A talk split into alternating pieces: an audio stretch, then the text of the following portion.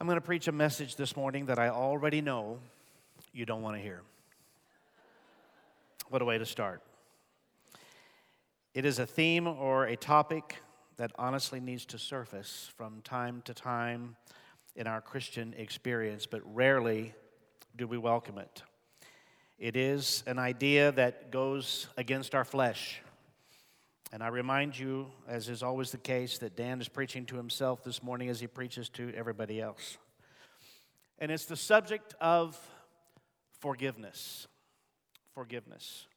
Now, we like the idea of forgiveness as long as it's someone else forgiving us, right? We're good with that part. But when it's turned around the other way and we're the one being called upon to forgive, it's, it's not quite so easy to do. I've said this before, but I think it bears repeating, and that is that it is really important for us to revisit this subject from time to time of forgiveness because I see in my experience with people that we have, and I, I fight it myself, we have a really a very wrong uh, basic understanding of what forgiveness is. We have a foundational core human belief about this subject of forgiveness that goes something like this If I forgive you for what you did against me or to me, then that means that I condone what you did. Or it, means that by my forgiving you, I'm saying somehow that it was okay that you did that.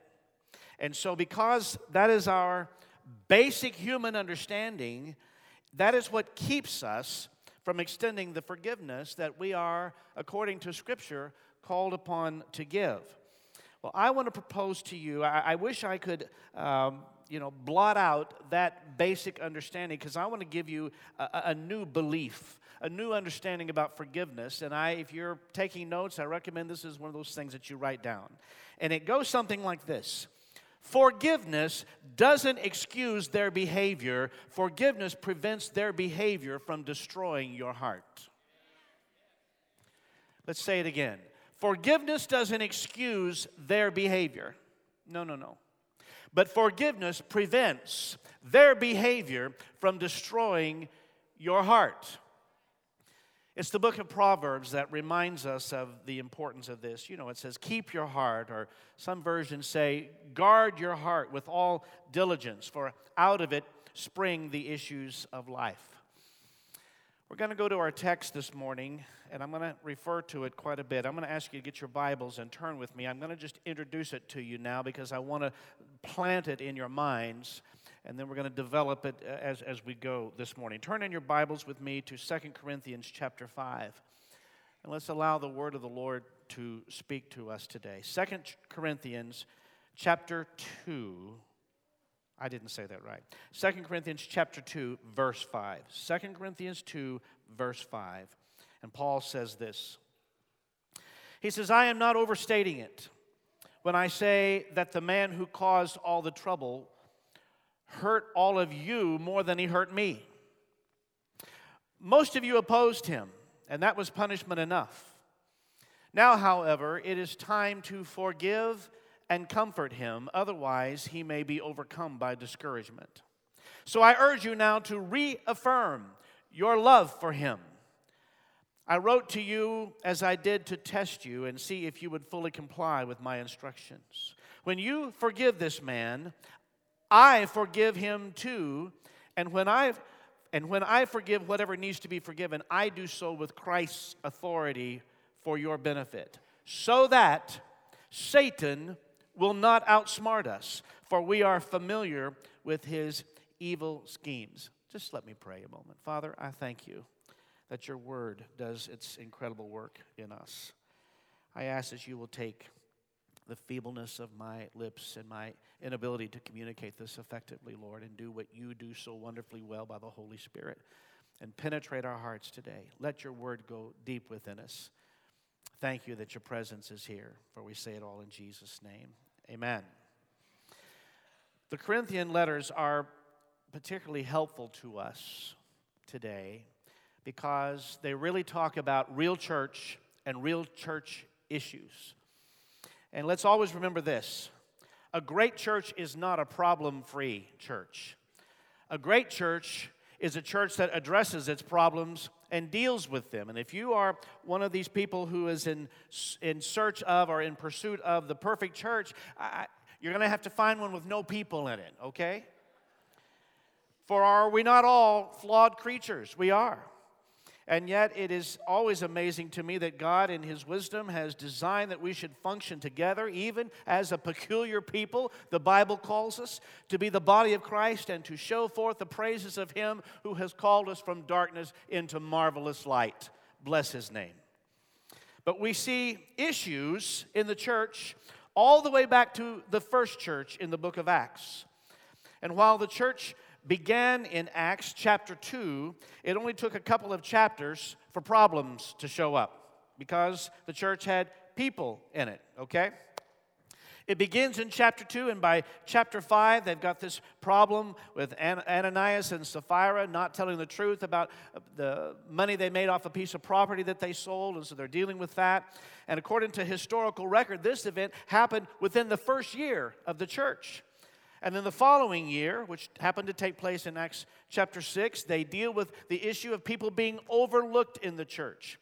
And so, if the early church, as we refer to it, had issues, then why should we be surprised when we bump into each other and we have the occasional conflict? But thankfully, we serve a great God who is patient with us and knows how to deal with and, and to bring healing to broken and imperfect people.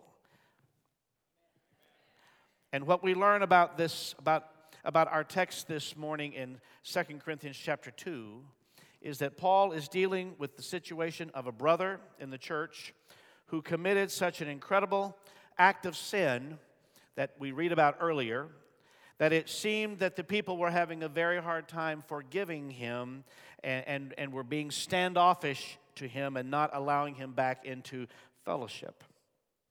And Paul is clearly instructing the Corinthians and, and instructing us this morning in this. He says this If God forgives people, then we must learn how to forgive as well. And haven't we all known what it is to fight through issues of forgiveness? We've all known what that is. And most certainly it is, it is a battle to fight through issues uh, of forgiveness because offenses can be so great when you consider just even what took place last night, and I haven't even seen all of the news, I've just heard about it. Or when you consider the circumstance that was brought to us this week about the young man who so horribly violated the young university girl at Stanford University and yet received such a light sentence, and it has caused such outrage not only uh, on the young man but his father for things that he said, and even the judge who handed down the light sentence. And you know, you begin to say, how can that be forgiven? We've had in this very church a, a lady who's, uh, who had to go to court and come face to face with the man who shot and killed both of her parents right at gunpoint. All because, rather than repaying them, repaying her parents the small amount of money that he owed them, it was easier for him to shoot them and kill them than to repay the money. How does she forgive that? How does she go to the courtroom? And, and literally and look face to face with the man who killed their parents. How do you deal with that? And while all those are very serious issues, hurt and pain happens to all of us at all levels of life, and we, were, we are never going to be free from the need to forgive as long as we are on this earth. It's C.S. Lewis who says, Everyone says forgiveness is lovely until they have to forgive someone. Here's what we need to understand and here's another principle I would I am want to apply. I'm applying to my own life, and I would love to implant it with you, and that is that it is this: forgiveness is not an occasional act. Forgiveness is an attitude.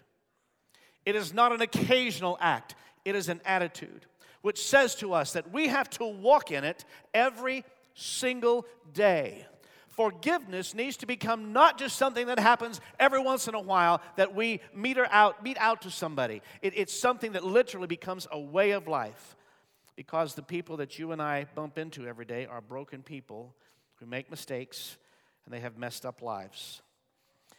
What is so admirable about the story of David in the Old Testament to me is this.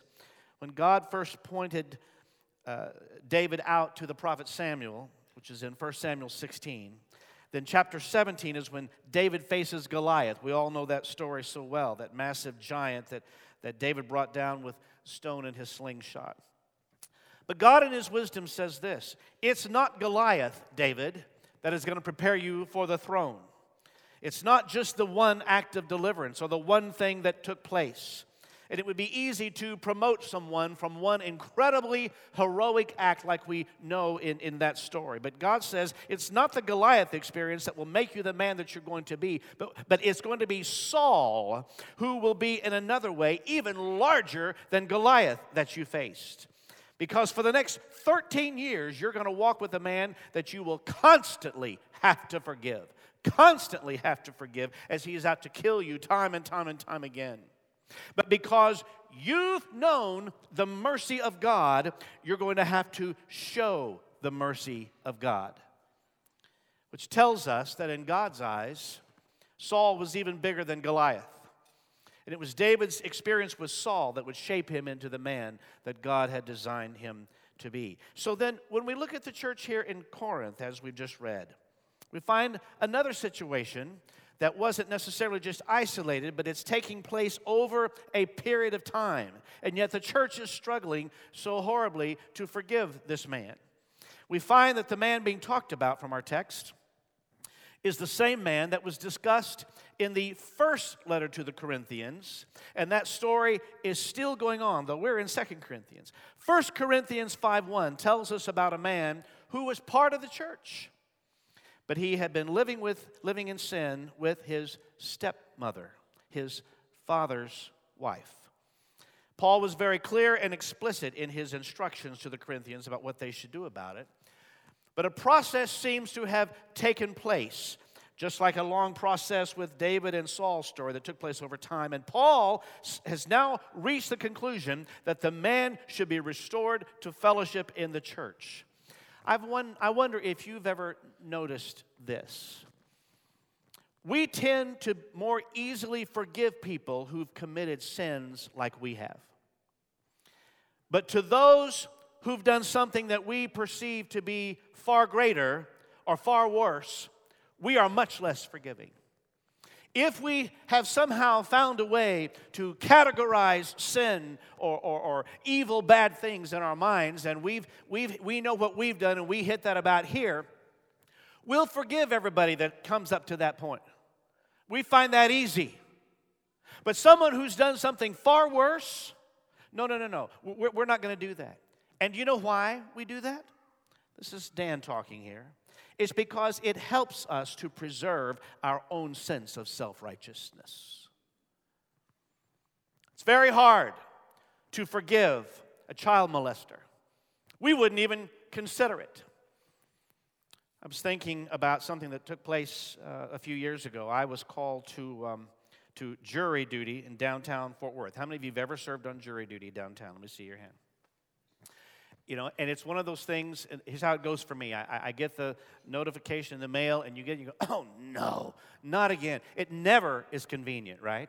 Never comes at a convenient time and so i always have that reaction. But then once i get down there i, I want to get in a really good one you know and I'm disappointed if I only get, I'm in the central jury room, and then, you know, they start calling groups of people to go up to the judges' chambers to be interviewed for various cases. And most of the time, I just stay in the central jury room and they send me home, and I walk away so dejected and so discouraged because I really, I really wanted to, you know, I had something to really contribute, I thought. So one day, I finally am in the central jury room, and there's about, they call out about 60 names, and mine was one of them, and we're sent to the judge's chambers where we're going to be interviewed for a situation where a man was being accused of child molestation. And they bring him in and sit him there next to his uh, defense attorney. And so there's about 60 of us in here. They're going to stand us up and call us by number. Uh, and I happened to be sitting next to a gentleman who was quite talkative, and, and uh, we were struck up a bit of a conversation quietly, and I wasn't hard to figure out. He had a colorful vocabulary and, you know, was rather um, interesting with his foul mouth. And so um, finally, you know, you fill out this form and you tell them what you do and you say things about yourself and, and they call this, they, they're calling the various people to stand up and they interview them. They said, uh, jury number 36. And I stand up. They said, um, You've indicated here that you are on the staff of a church in Fort Worth. Is that correct? Yes, sir. How long have you been on staff there? None of your business. And uh, no, I did not say that. I did, I did not say that. I gave whatever the answer was at that time, and so they said, You, you see what's um, the charge has been brought against uh, the defendant here. Um, do you feel like your, uh, your uh, involvement with the church will prevent you from being able to be uh, fair and unbiased with this situation? And I said, Well, all I can tell you is this that if we listen to all of the argument and it turns out that it, we are convinced that he is guilty, my position would be that of Scripture, which would say it would be better for him if a millstone were hung around his neck and he were cast into the depths of the sea.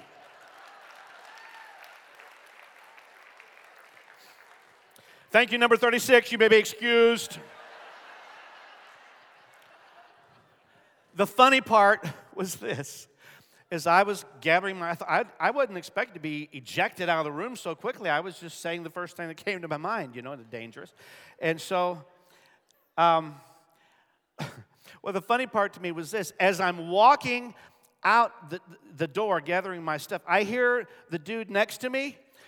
he all of a sudden, without being asked, he stands up, raises his hand, he says, I believe in the Bible too. and I went, Really?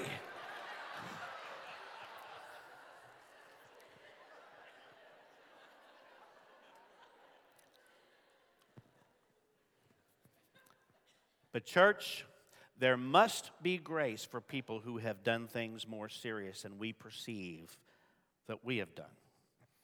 With that in mind, let me take you back to the text again.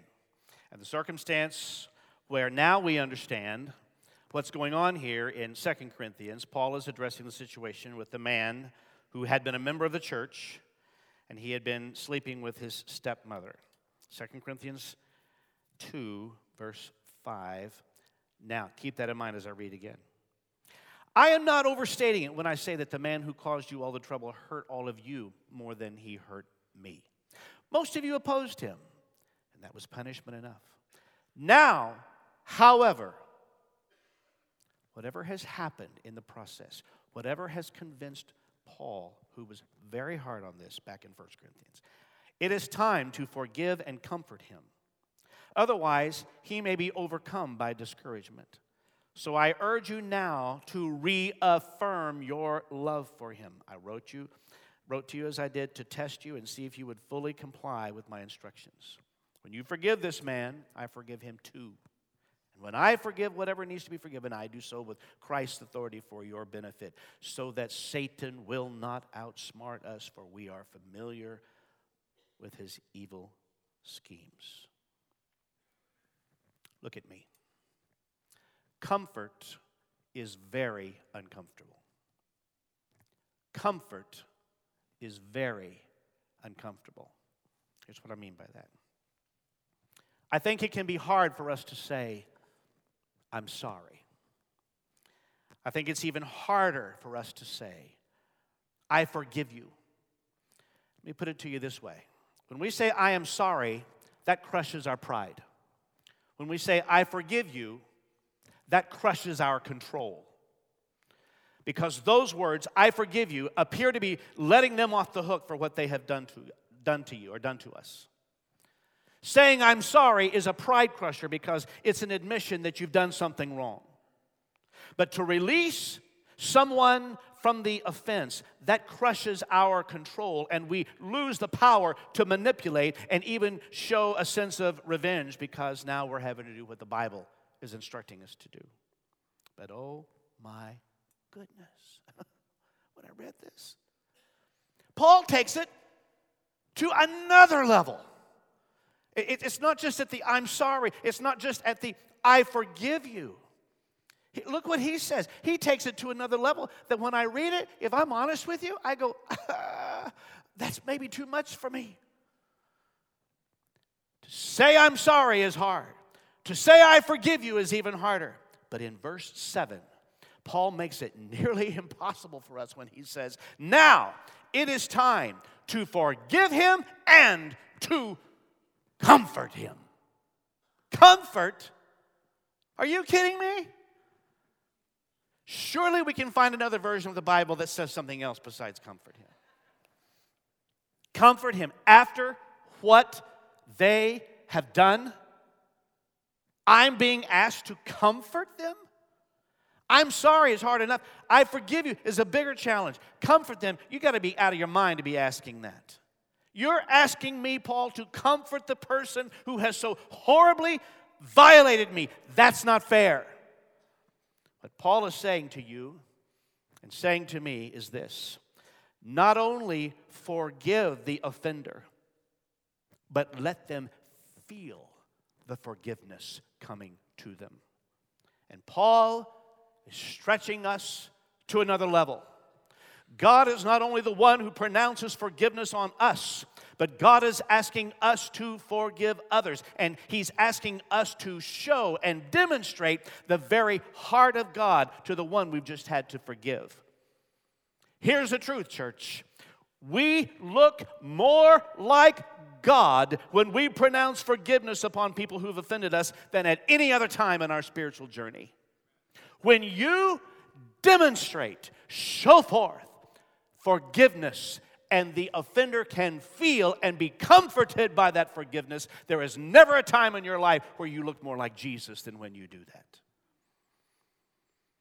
It's easy to simply say, I forgive you. It takes a much bigger person than to show that forgiveness in a measure of comfort to the offender.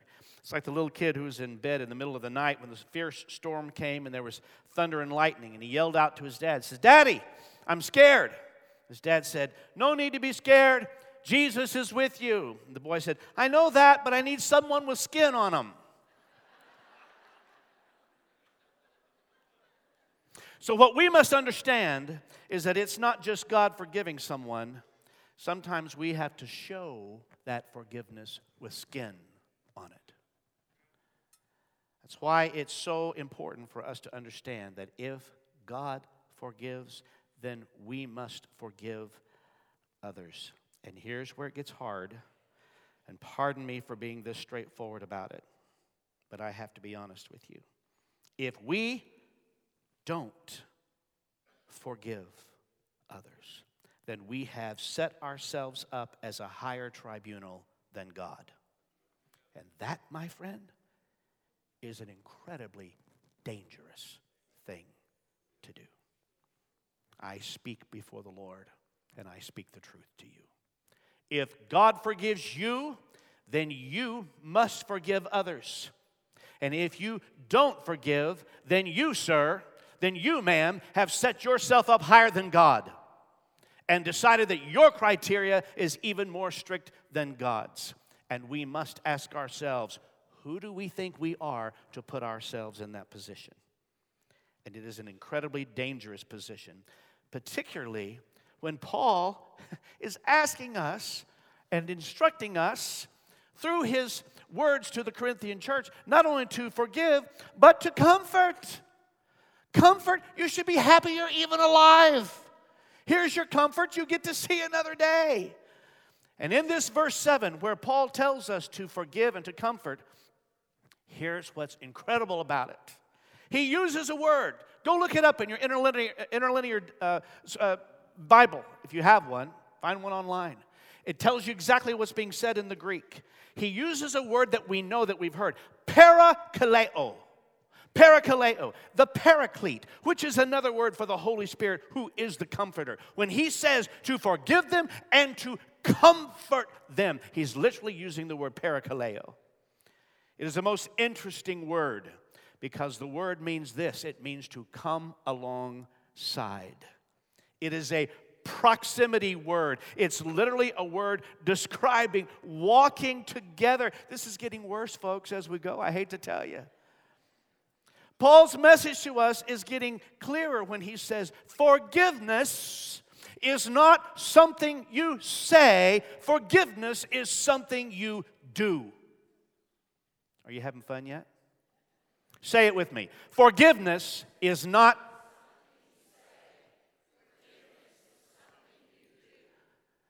of all of the mission trips that I've been privileged to be involved in, 26 missions musicals for the missions department of our denomination, starting number 27 soon. I'm honored and privileged to have done that. Many of them I was sent to all kinds of locations Africa, half a dozen times, Europe, uh, South America, Central America, Fiji, Cuba, Jamaica, lots of places to record indigenous groups singing and producing the music and the video of all of them. You asked me which one was my favorite. It's not even a question. It was when I was privileged to visit the island of Samoa in the South Pacific. Yes, it's beautiful because it's tropical in the South Pacific. The people are unbelievably kind hearted, they are large in stature. But not only are they large in stature, their heart is as large as the rest of them. And they are incredible people. There's literally a kindness and a gentleness that permeates the whole place. I mean, no one locks the door, there's no crime. You get there and you wonder, a place like this exists on this planet, and it's so isolated from everything else. They are a precious, gracious people. But here's, I was reminded about this. Our word in English is forgiven, which literally means given for you are giving up for someone else your right to restitution or your right to repayment when you forgive them, given for. It means when you forgive somebody, you don't have to pay me back. And that's like a legal transaction. I'm not going to sue you. I'm not going to demand payment. I'm not going to ask anything that you make this right. That's the English version. But the Samoans seem to have a better understanding of what Paul was saying when he said that we are to forgive and comfort. Listen to this. The Samoan word for forgive is, if I can say it, fa'a manalo. Fa'a manalo. Fa'a means to cause, ma, shame, nalo, forget. It means that when I forgive you, I'm going to cause you to forget your shame. It means not only that I'm not going to punish you or demand repayment for what you've done. Fa'amanalo means I have to extend myself to you to the place that I cause you to forget your shame. It's not only lifting, the person who forgives is not only lifting the, the legal burden off of the offender, they're also lifting the emotional burden off the offender as well. The forgiver is there to even make the forgiven feel better. Parakaleo, forgive them and comfort them, because forgiveness is something you do.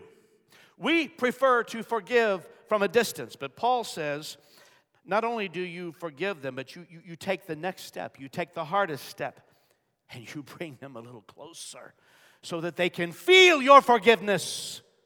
They need to feel it according to the word of the Lord. Thomas Edison was working to invent this crazy contraption called a light bulb. Took a whole team of men working for 24 hours just to put the final thing together. They, they worked round the clock. The story goes that when Edison's team was finished with the one light bulb, he gave it to a young boy to carry upstairs into the laboratory where they were going to implement it. You know what happened. Step by step, the young boy carefully carried it for these men who had, this team of men who had worked round the clock to get it finally there.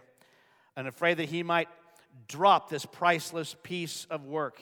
And guess what happened? The poor boy, the poor boy gets to the top of the stairs, he drops it, and it shatters into thousands of pieces.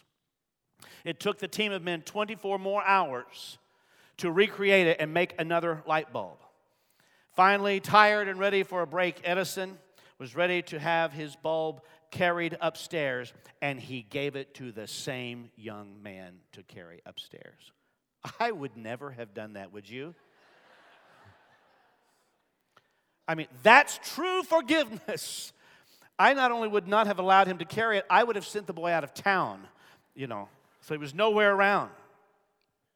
But Mr. Edison, by doing this, is, was really doing, whether he knew it or not, he was doing what Scripture says by reaffirming the young boy. And that's what Paul tells us in verse 8. Not only forgive them, comfort them, but reaffirm them. And that's exactly what, what happened.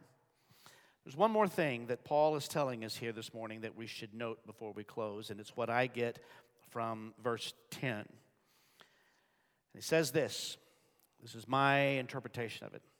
Be very careful. Be very, very careful because your attitude will have a direct bearing on the attitude of others. He says the way that you respond to the one we're forgiving is the same way your circle of friends will respond as well. If I forgive them, then you forgive them. If you forgive them, then I forgive them. And my friends will treat them the, the, same way that I do. They will say about the offender the same thing that I'm saying. So the question is what are we saying? What are you saying about the offender? Because we know this the power of life and death is where? I'm sorry? It's in the tongue. And the best picture we have of this is the story of the prodigal son where he's coming home. The first words out of the father's mouth when he sees his son coming home are very important for us to note. The son had not only sinned against his father, but the whole town knew what he had done, squandered his, uh, his inheritance, all of that. And everyone was offended by his actions. So, as the son is coming into the village, you know that everybody's ticked off at him, everybody is angry at him, and all the snarls are automatically going to be on their faces, which is why I believe the father ran to him. It's as if he wanted to get to him before anybody else got to him. It's as if he was saying, Don't touch him. I want him to hear the, the, the first words he hears comes from my mouth, not from any of you. And before the son could finish his statement to his father, listen to the first words of the father, which set the tone for everybody else in the village. He says, Quickly, get him a robe. Quickly, put shoes on him. Quickly, go get the fatted calf. Before any of you can let unforgiveness or offense live inside of you, we're going to celebrate because he, my son, was dead, but he now is alive, and we will celebrate that. What was the father doing? The father was saying, before anybody else can get an attitude, he was pronouncing, He's my son. And we're not in the slave business. We're in the business of redemption and restoration. And you're not going to be a slave or a servant. You're a son of God because you are my son. Unforgiveness puts people in slavery. We hold you, we manipulate you. But forgiveness breaks the chains and sets people free. I found an incredible quote from Lewis B. Smedes, who said, To forgive is to set a prisoner free, only to discover that the prisoner was you. To forgive is to set a prisoner free, only to discover that the prisoner was you. As the musicians come, everyone else please remain seated as we bring this service to a close. The tragedy of unforgiveness, when you choose to not forgive, is that you are bound by someone else's sin. And the devil must be laughing at that. You didn't do the wrong, but you are paying the price for, some, for what someone else did to you by not forgiving them. That's why verse 11 says this We forgive so that Satan will not outsmart us, for we are familiar with his evil schemes. When you don't forgive, you, hear me, hear me, listen to me, you unlock the door for demonic activity. No, no, no, you didn't hear me. When you don't forgive, I know this is tough to take this morning. I didn't expect a Jericho march in the house today. When you don't forgive, you unlock the door for demonic activity. And there are people in this house today who know exactly what I'm talking about. Number one, Satan comes in. But your unforgiveness will unlock the door for that to happen. Number two, he will outsmart or outwit you. Or another version says he will take advantage. And that means he will go beyond the boundaries. He doesn't stay in his place. But your unforgiveness will unlock the door for that to happen. But you can keep the door shut through forgiveness. And there's no place, we're going to really get to it now for just a minute. There's no place that forgiveness is more critical than in a marriage. A pastor friend of mine tells this story. He was counseling a married couple, had them before him in his office. There sat the husband with his head hanging low. And there sat the wife saying this Tell him, tell him, tell him what you did. The husband said, We were at the mall. We were walking. Uh huh. Mm hmm. Mm hmm. And this girl walked by. Tell him. Tell the pastor.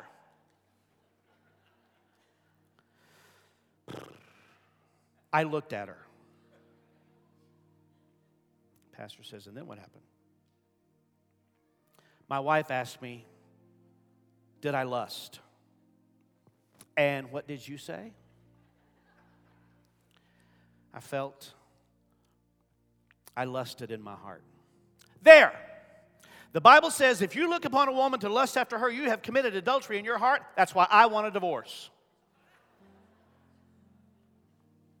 In wisdom, a pastor friend of mine says, oh, wait, wait, wait, wait, wait, wait. Time out. This is a lot larger than what happened at the mall. This is, he left the toilet seat up, I want a divorce. This is, I want a divorce because he won't pick up his clothes. And you know what that is? That's the result of not living a lifestyle of forgiveness. We said it earlier in this message forgiveness is not just a, an occasional act, it must become a lifestyle that we live every day. So, this situation was a result of not forgiving all the little things that bug you and then filing them away in your well organized filing system, making sure that you keep record of wrong. You've heard that from 1 Corinthians 13. What does love do? It keeps no record of wrong. I'll tell you a story on me. I was in a conversation with two brothers of this fellowship. Both of them are here this morning. And in the process of light, casual conversation, nothing particularly critical about what we were discussing, I made a very unguarded statement, which is a lovely, pretty way of saying to you, I said something stupid. Really stupid and insensitive. The conversation went on. Everybody left. It was one of those days the Holy Spirit would not let me go. That scene came back in my mind. My words came back and haunted me, and it was driving me crazy. So I knew what I had to do. I picked up the phone and I called the one gentleman to whom it would have been particularly offense. I'm going to tell you who it was because he's a dearly loved brother in this church. It was Clyde Wyatt. If you've been in the hospital, you know who Clyde is. He's that precious, tender hearted, soft spoken man who walks in and prays for you. I said, Clyde, you know, when we were talking with the other brother, and I said what I said, I said, I want you to know I am so sorry. That was a stupid thing to say. It was insensitive, and I am really, really sorry. Clyde, would you forgive me? And you know what Clyde said to me? I'm going to tell you the exact words Clyde said. He said, Dan, I kept no record of wrong. Can I just tell you what Clyde was doing in that situation? He was forgiving and comforting. I felt the comfort from my brother Clyde because he says, I kept no record of wrong. And we're so good at keeping record of wrong. We got to build our case. Never know when we're going to need all this information. Never know when we're going to get in an argument. We've got to be able to pull those facts out. And you did this and this and this, and then in January you did this, and da da da da da da da da. But that's not what the scripture tells us. If we're going to live the Bible way, we keep no record of wrong. When you keep record of wrong, when you keep a list, it exaggerates it when one more thing happens. And it blows up because you didn't keep an appropriate eye on the little things which unlock the door and let the enemy come in. You're not getting divorced because he squeezed the toothpaste from the middle. You're getting divorced because you're keeping record of wrong when the Bible has told you clearly not to do that. And because you are choosing to not live in an attitude of forgiveness, that's exactly what happens. You know who credit card companies hate the most? They hate the people who pay it off every month. Am I right? My ex- American Express card says that I've been a member since 1987. Back then, the big thing with them was you, you had to pay it off. I never really understood the deal, but I, I paid it off. You have to pay it off every single month. And then somewhere along the way, they wised up and they figured out that we are undisciplined Americans who are impulsive buyers and we can't contain ourselves, and that we would prefer to pay $67 a month minimum payment when we owe them a 1000 and if we keep doing that, then in 10 years, we'll have it paid off, but we will have paid them $11,000 in interest on our $1,000 debt that we had. It works the same way with forgiveness, church. You have to zero it out. Every single day, you have to clear the account. And then what happens when you don't pay your bill to the credit card? Well, you get charged interest. And if you keep doing that, interest becomes compound interest, which means the more stuff you leave out there, it just keeps compounding in your marriage, in your relationships at work, in your family. And now you're not dealing with one issue, you're dealing with a hundred. Church, forgiveness is not something you say it's something you do. We're not, we not only forgive with our words, but we take it to the next level by comforting the offender, keeping no record of wrong. But in so doing, it keeps the enemy locked out and the door is shut. Bow your heads with me Prayer team, would you please take your place quickly? This is going to be a forgiveness altar call today, and it's going to go like this. Maybe you've never asked Christ Jesus to forgive you of your sins. I know that there are many people who it may be a sudden decision. You may have walked in today and the Holy Spirit has worked upon your heart and you realize that you are far from God and you need a Savior. You need to be forgiven of your sins. And today is the day, because today is the day of salvation, that you are to do that. Maybe you've been considering it for a while. You've contemplated, and you realize, and you have realized through a process that you need to give your life to Christ. That's fine. Today is the day for you to do that. And we are making it possible for you. When in a moment we stand Pastor Brent leads us from the first word, step out from where you are. Don't delay. Don't, don't take time with it. Step out. Balcony, lower floor, doesn't matter. And let someone here pray with you and help lead you to Jesus. But this is a forgiveness altar call. Maybe there's someone here that you need to ask to forgive you for something that you have said or something that you've done. And you know because the Holy Spirit has been doing something inside of you. He's so good at doing that, just as He did to me the other day.